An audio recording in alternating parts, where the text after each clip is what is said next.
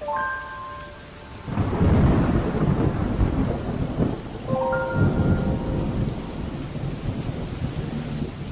ini hanyalah firasat? Ketika kita memendam lara ternyata rindu itu nyata adanya. Ataukah ini hanya ego semata yang mengatakan bahwa rindumu tak pernah terbalas? Apakah nikmat memendam rindu seseorang yang tak pernah bisa digapai? Setelah bertahun lamanya menemukan jangkar yang akhirnya terlepas, terlepas di terpa ombak. Menunggu hal yang tak seharusnya ditunggu kemudian hilang tak tahu arah. Arahnya ada, hanya saja kita tak mampu membaca.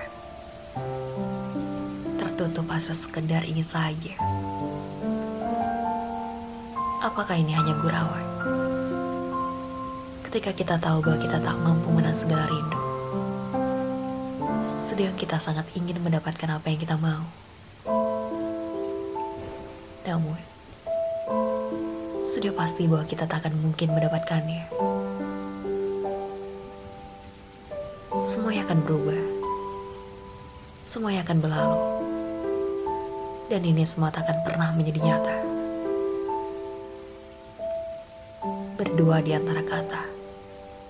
Saling tatap. Saling senyum. Sekarang apa? Manusiawikah jika sudah tak lagi saling memiliki? Tak ada hati. Tak ada raga tak ada jiwa. Hanya akal untuk berpikir dan berusaha untuk menyadarkan diri. Sebab, wanmu tak pernah egois ini tentang perasaannya. Selamat menikmati kesakitan itu. Menahan pilu yang kian melawan sumpah. Sembari memperjuangkan hal yang sama.